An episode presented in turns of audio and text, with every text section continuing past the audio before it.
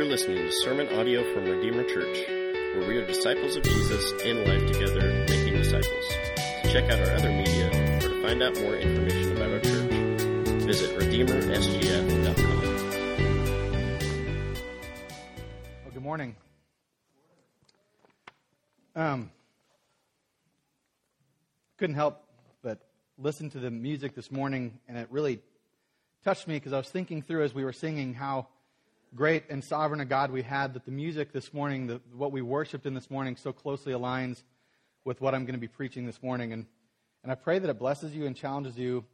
I actually wrote this sermon a while ago, um, and it really affected me and affected me again as I was reading through it again and, and praying through it and, and um, just seeing what God would have to do through it. And it really it struck pretty deep a chord in me of how far I personally fall short in this area. Um, but because of that, I think since it was an encouragement to me, I hope it will also be an encouragement to you. I know the title of the this part of the series is called How to Evangelize, but if I was going to tweak that at all this morning, I would tweak it to be why we evangelize. I'll explain to you what I'm talking about here in just a moment. We're going to be turning here shortly to Romans chapter 3, verses 9 through 31. That's the passage we're going to preach out of. But I have a question. I know probably many of you grew up in church. Maybe you went to Christian school or you grew up in a Christian family. Um, and you've probably, at some point in your life, if you did, and if you didn't grow up in a Christian home, this may be foreign to you, but um, at some point in your Christian life, uh, in, whether it be in church or school or whatever, you've probably encountered an evangelism class or someone gave you a book to read on evangelism. And you may have heard similar things that I did, that I did growing up and going to these classes. I, I specifically remember one in in school. I went to a very conservative Christian university for a while before I got kicked out. And the class was on how to share your, your faith, how to do evangelism. And what I was taught in that class was not necessarily the gospel and how that applies, but I was given tips or tactics on how to close a deal. I was told to share my personal testimony to bring people in with emotionalism into what my experience was and hopefully get them hooked into Christianity based on that. Or maybe I would sell them on the benefits that would improve their marriage, or maybe it would help their kids turn out all right. Uh, maybe it would improve their finances. And these were the things that I was given as tools to share evangelism. And while some of these might have benefits, these, might, these methods might help, I don't think, or at least in my life, the hows of evangelism were far less important to me than the whys of evangelism. So this morning, I will not be talking about clever sales tactics to quickly close the deal on a friend or a relationship. Will not be collecting emotional stories intended to convince you that you have failed, failed in evangelism to your neighbor or that you should simply just try harder. We're going to look at the scripture this morning, and we're going to hope that you hear your need for the gospel, and that translates to your neighbor's need for the gospel.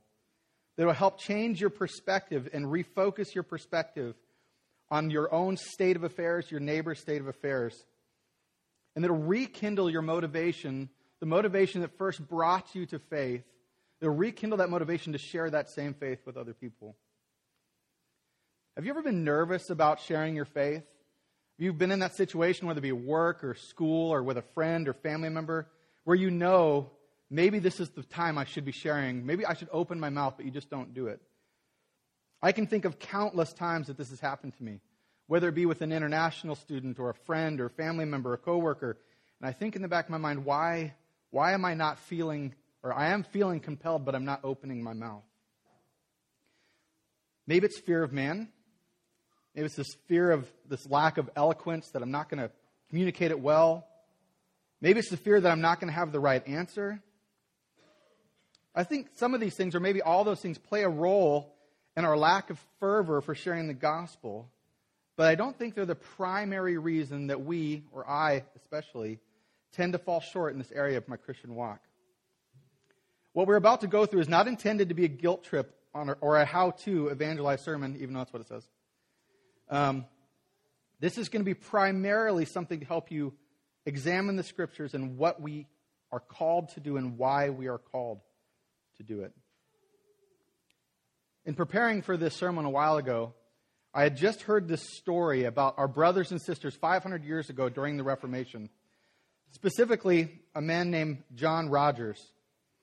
He was the first martyr of the Reformation. He was a Catholic priest who had become friends with, um, with William Tyndale, the guy who invented the printing press and started uh, printing the Bible in a common man's language. He had become friends, had gotten saved, and in that left the priesthood, got married, and ended up having 11 children, which the papacy was not really thrilled about a priest doing at that time. And when William Tyndale got in trouble, was uh, put in prison, was uh, cut short in his journey to translate the Bible, John Rogers picked up the mantle there and moved forward with this ministry. Eventually, he was caught and under Queen Mary at the time, he was sentenced to death for his high crimes against the church. They sent him to prison while his wife was pregnant with their 11th child.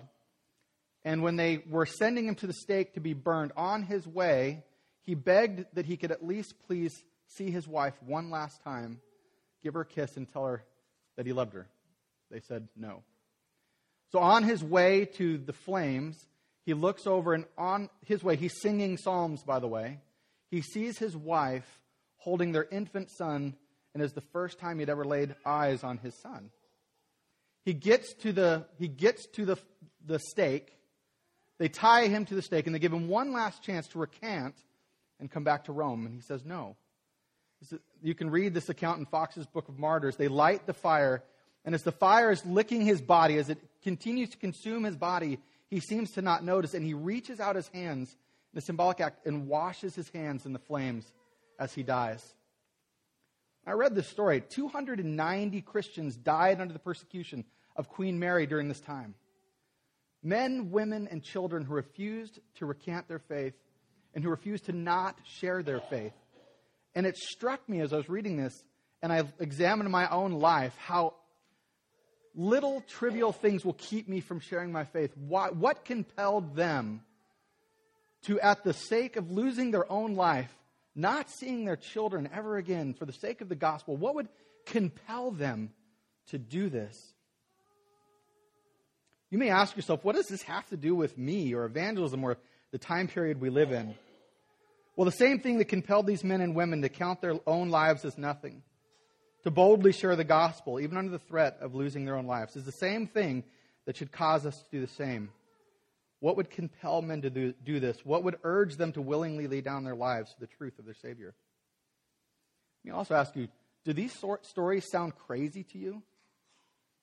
When you really think about it, I know it's very noble for us to think of, like, you know, I'd take a bullet for a friend, or yeah, I'd, I'd give up my life for Jesus.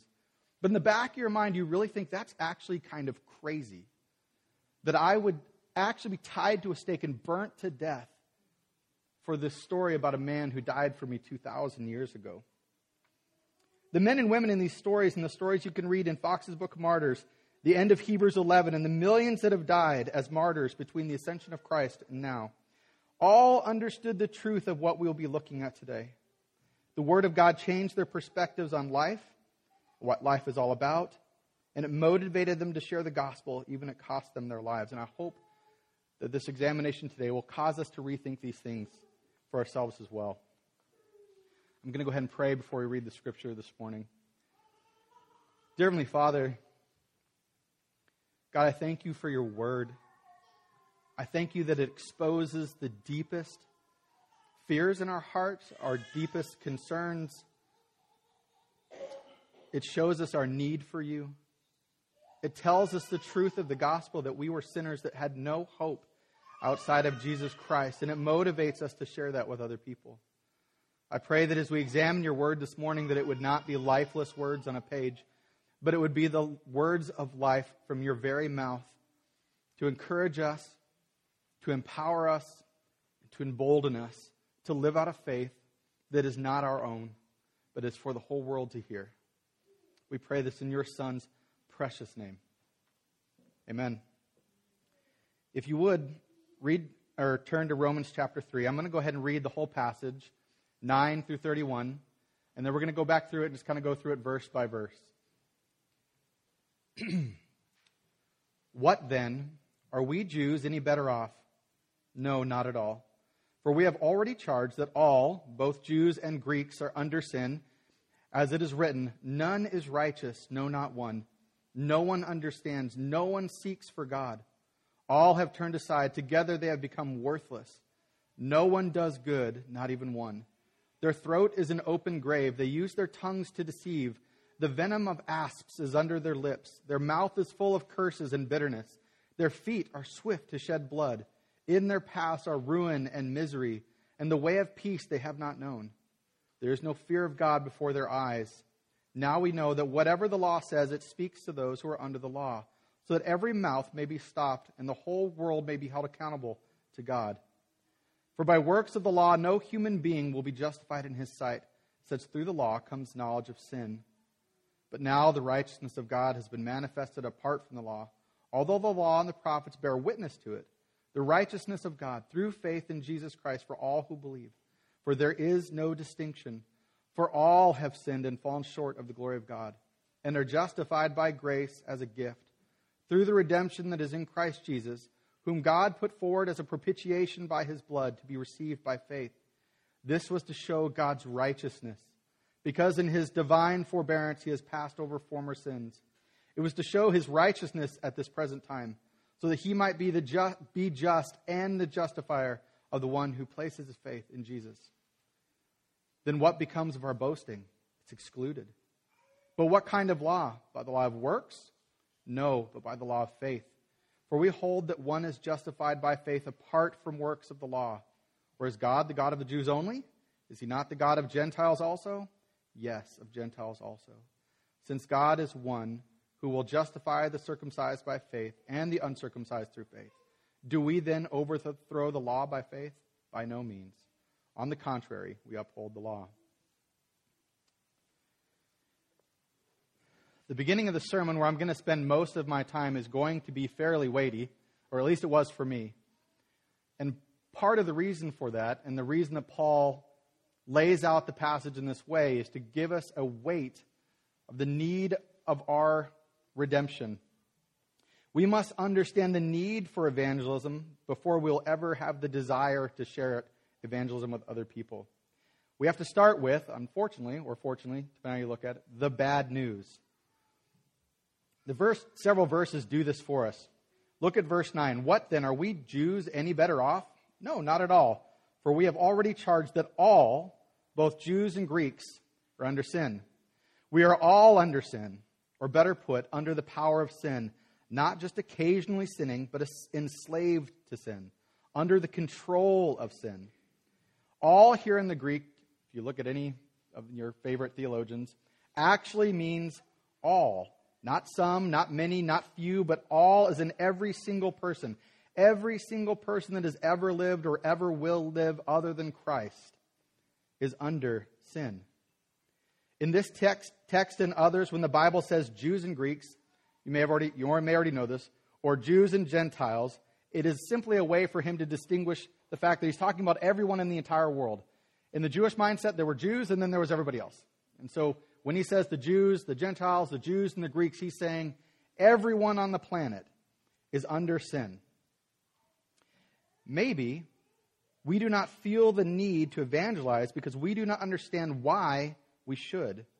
Maybe the depth of our gratitude and willingness to surrender all is measured by the depth of our understanding of what God has done for us. We were not simply good people that God is making better. We were not people God was happy with, and based on our good looks and right choices, decided to let us into his family. Perspective matters. Give you a quick illustration. When I was like nine or ten, my mom and dad remember the story pretty well. My grandpa had a construction company in the backyard. He had this back of this construction facility, he had a big fenced in yard. And in this yard was full of cars and some boats and a couple I think there was like some RVs back there, and me and my friend went back there. Again, I, I think I was nine or ten. In our mind, we are like, this is so cool. There's a junkyard back here. So we took some rocks and some sticks, and we were around, and started smashing lights and mirrors, and damaged everything we could on all of these different cars, all these different boats. And our perspective was these didn't have much value.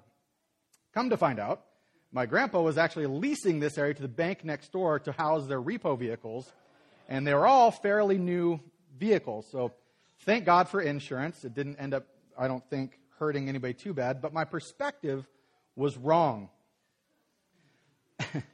the severity of any action directly corresponds to the value of that thing that was acted upon. In my mind, those cars didn't have any value, so therefore there was no severity included in, in, my, in what I was doing. But my perspective needed to be changed. Sin is so indefinitely deserving of God's wrath because He is the object of our sin and He is infinitely worthy of our worship. It is a modern misconception that our sin is not that big of a deal because the modern misconception of God is that He is not really that big of a deal. If you look at David, he understood this, right? When you read Psalms, when you look at David's life, when he sins against Bathsheba, when he murders and he commits, commits adultery, what's his response? You remember? He grieved, but what did he say? Against you and you only have I sinned. He understood that his sin, as grievous as it was against the people in his life, and that's not discounting it, it is a grievous thing to sin against another human being. But he understood it was infinitely more problematic that he had sinned against a holy God. And it crushed him. It crushed him.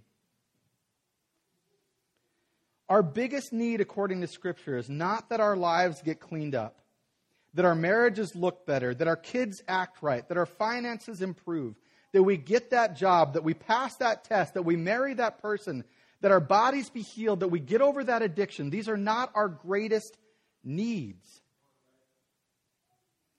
Our greatest need is that we be reconciled to a holy God, and this is hopeless because it requires perfection. We are in a hopeless, hopeless estate. The good news is Jesus was perfect, right? But we are not. Ephesians 2 1 through 3 puts it this way And you were dead in your trespasses and sin, dead, in, once, in which you once walked, following after the course of this world, following the prince and the power of this air, the spirit that is now at work in the sons of disobedience, among whom we all once lived in the passions of our flesh, carrying out the desires of our body and the mind. You see what he's doing there? He's saying the reason you lived the way you did in your passions, pursuing the things you knew you should not pursue, no matter what your vice was, the reason you did that is because by nature you were born under wrath. You're following after what your heart was inclined to follow after. Without a heart transplant, we would all still be pursuing those things to our death and to our ultimate destruction. We were by nature children of wrath, like the rest of mankind, Ephesians says. Do you see the finality of this? The depth of this? We are not born morally neutral. We are born morally bad. We are not neutral moral agents. We are sinners, both in our actions and by our nature. If you're a parent or a grandparent here, I don't need to tell you that ch- children are born sinners. I really believe that anyone who does not believe in the doctrine of total depravity has never had a child. I have, I have seven great examples that I can show you that children are, we all, not just children, are all sinners. Do you have to teach your child to do what is right or do what is wrong? Which one comes naturally? Uh, it's, it's wrong, right? I can tell you this. One of my favorite, I've got so many stories I could share on this level. But one of my favorites is we lived in, we, we were living in Rogersville for a little while and didn't have a lot to do. We were crammed into a small duplex, three children in a 800 square foot duplex. And there was a park right behind our duplex and a vacation Bible school would come through and they'd set up this outdoor vacation Bible school. It was great because our kids could literally just walk out and go to it and walk back at the end of the day. And if you've not met my oldest daughter, she's 21 now. She's married. she's always been into theater and speech. And she comes back one day with the leaders of this camp. And they were so excited to meet us. They're like, Mr. Acorn, Mrs. Acorn, it's so great to meet you. We're like, oh, yeah, okay. And they're like, when can you guys come perform? And I was like, come perform? She's like, you know, in your traveling circus? And I was like, what? And she's like, you know, don't one of you do trapeze? Which one? You got a lion or something? My daughter had so convincingly lied to these adults that we were in a traveling circus that they truly believed that we were going to come perform for them. This came naturally to her. I did not teach her to lie like this to other adults. Paul leaves no room for misunderstanding. I'm going to recapitulate those verses really quick here in, in a brief way, but just to give, give you an understanding of how clear Paul is wanting to communicate this. In just verses 11 through 18, Paul says this No one is righteous. No one, not one, no one understands. No one seeks after God. All have turned aside. Together they have become worthless. No one does good, not even one. Their throat is an open grave. They use their tongues to deceive. The venom of asps is under their lips. Their mouth is full of curses and bitterness. Their feet are swift to shed blood. In their path are ruin and misery, and the way of peace they have not known. There's no fear of God before their eyes. And before you re- lift your eyes from those verses and say, yeah, all those people are like that, we fall in the category of all. All of us do. And if you don't understand that, you need to re examine your heart. All of us are capable in, of, cre- of performing the worst case scenario sins. The problem is in America, most of our sins are socially acceptable, and other people's aren't. And so it's easy to look at other people and go, well, wish he'd get his life together. And we deal in our hearts with greed and lust and the desire for other things that we don't have that other people do. And we write those off as okay because it's not outward. It's not something that people can look at and put on the news and say, look at how bad they are. And if we don't understand that we are equally of deserving of God's wrath as the prostitute, as the uh, fill in the blank worst person you think exists, then you don't understand the nature of sin or the gospel. You have to get your perspective corrected on your own standing, your neighbor's standing, even the sweet little old lady that does not love Jesus, that's your neighbor, who bakes cookies for you once a year, is in desperate need of the gospel or she will end up in hell.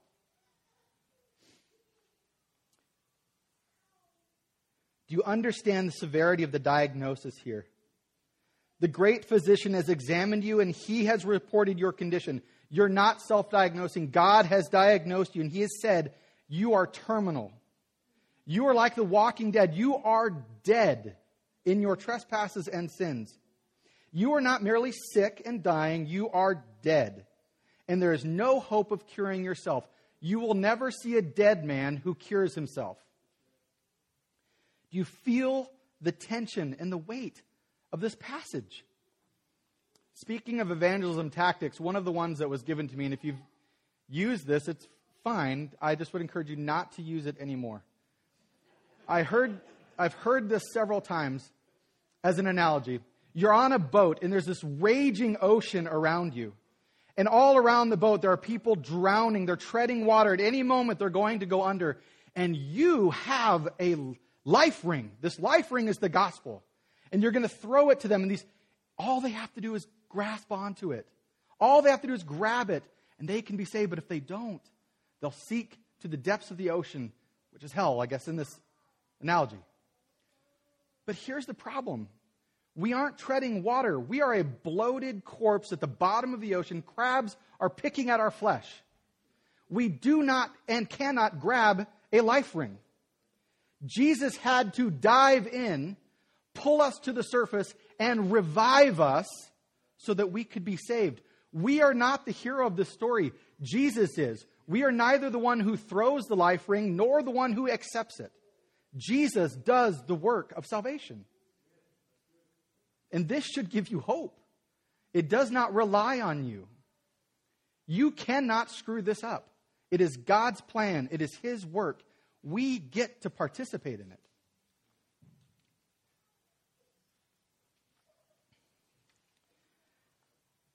Being under sin has first and foremost ruined our relationship with God. Please understand that sin is primarily a condition of rebellion against God, not simply doing bad things against other people.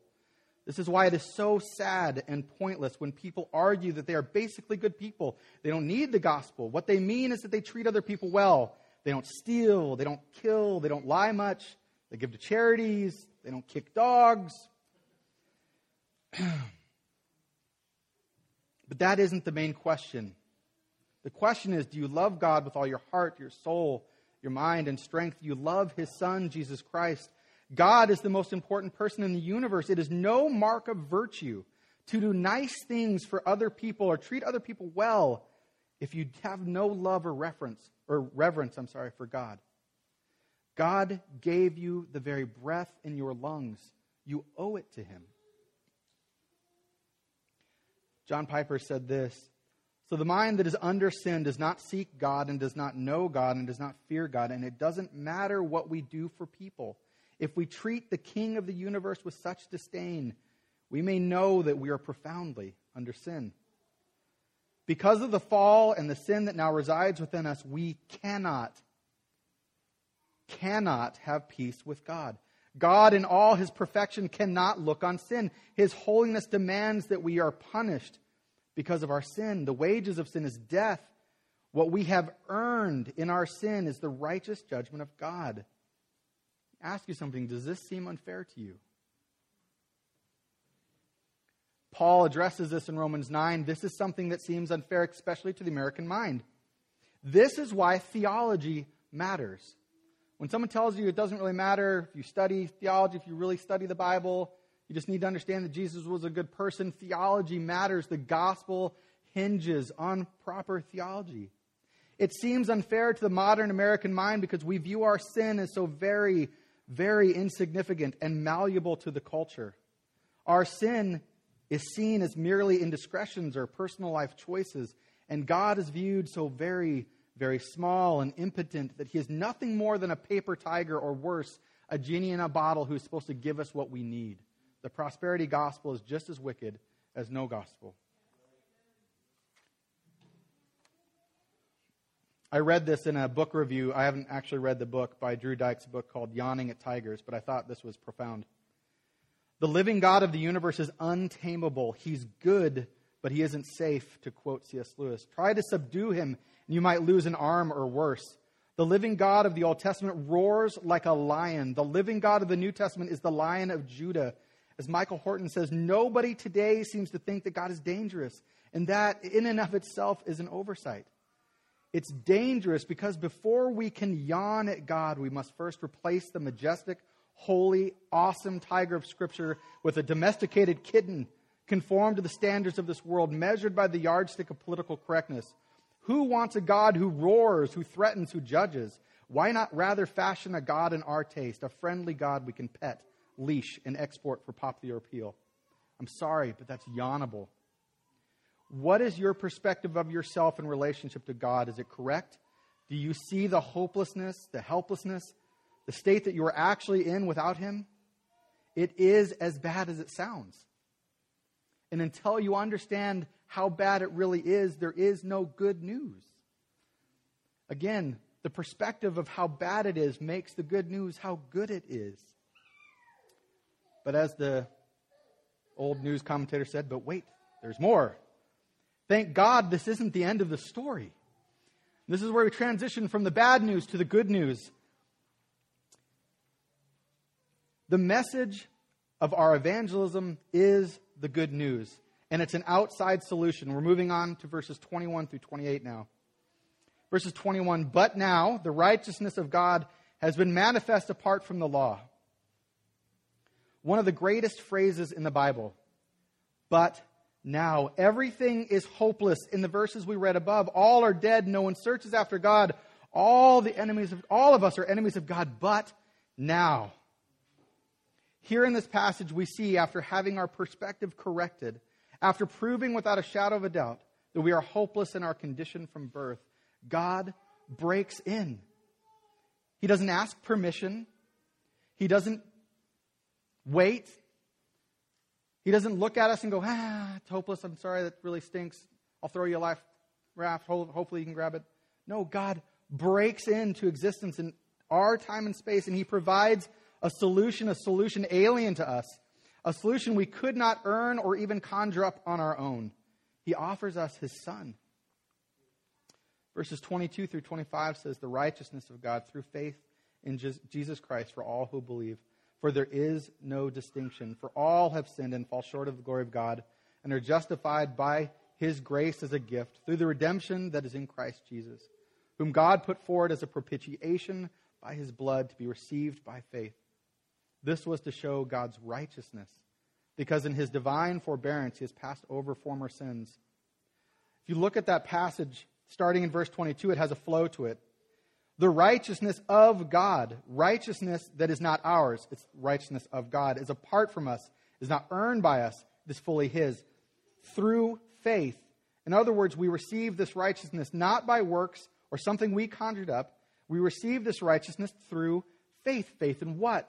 In Jesus Christ, not a preacher, not in ourselves, not in tithing or good works, not the government, not the church, in Christ alone. For who? For all who believe. Not some believe, not those who do not believe. It is for all who put their faith in Jesus Christ alone. God's righteousness through faith will be applied to all of them. We can have full confidence in this. Have we lost our wonder when it comes to these passages? Have we lost the ability to see the great transition that we just witnessed in this passage?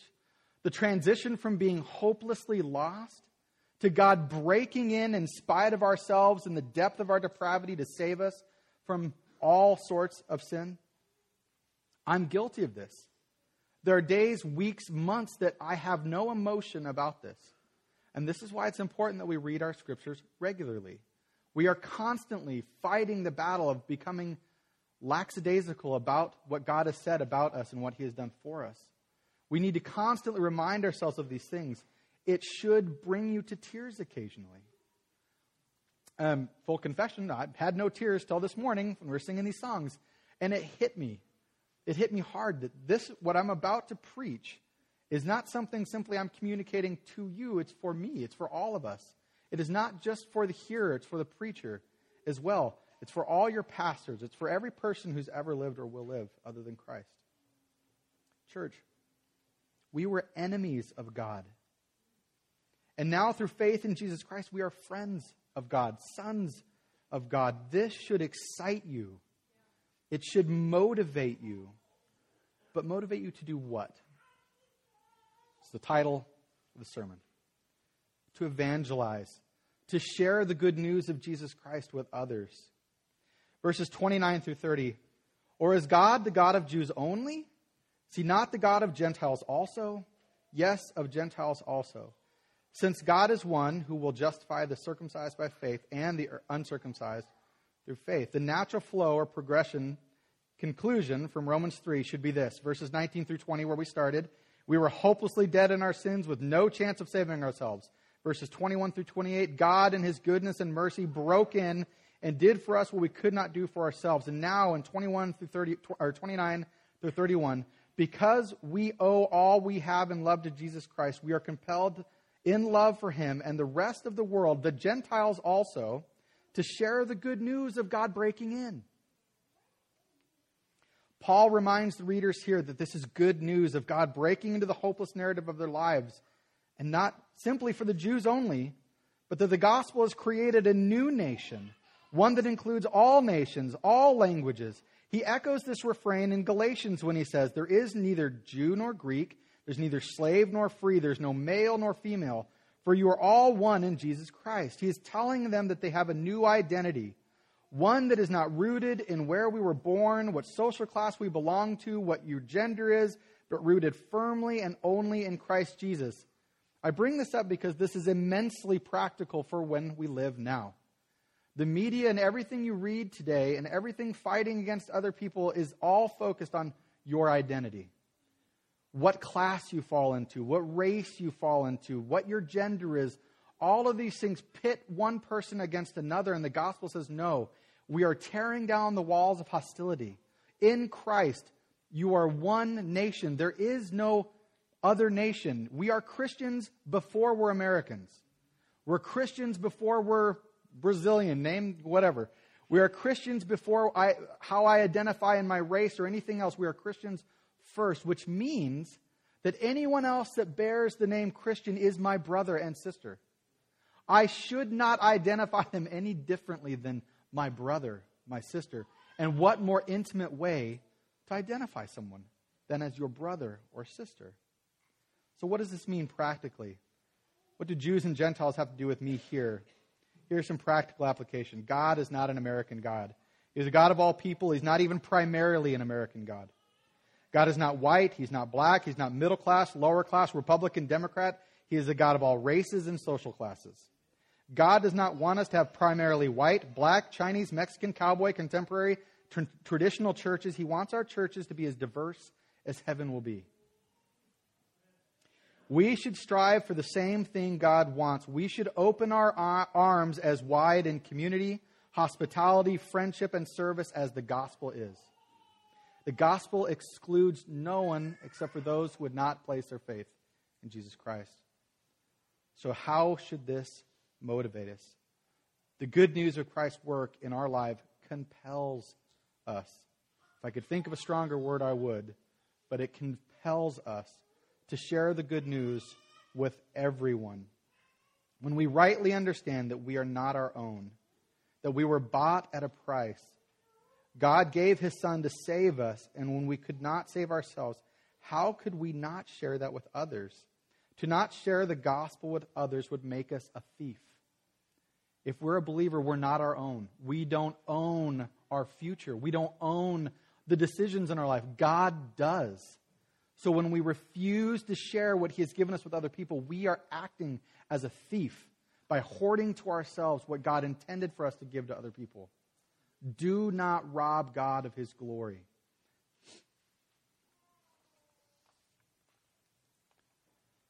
There's a misconception here. I don't know why I put it in this part of the message. It could have probably fit anywhere, but I thought of it and I wanted to share it. I think there's a misconception out there that missionaries are a subset of Christians that carry out the Great Commission, or are called to share their faith with other people outside of their home country, and that not everyone is called to be in missions.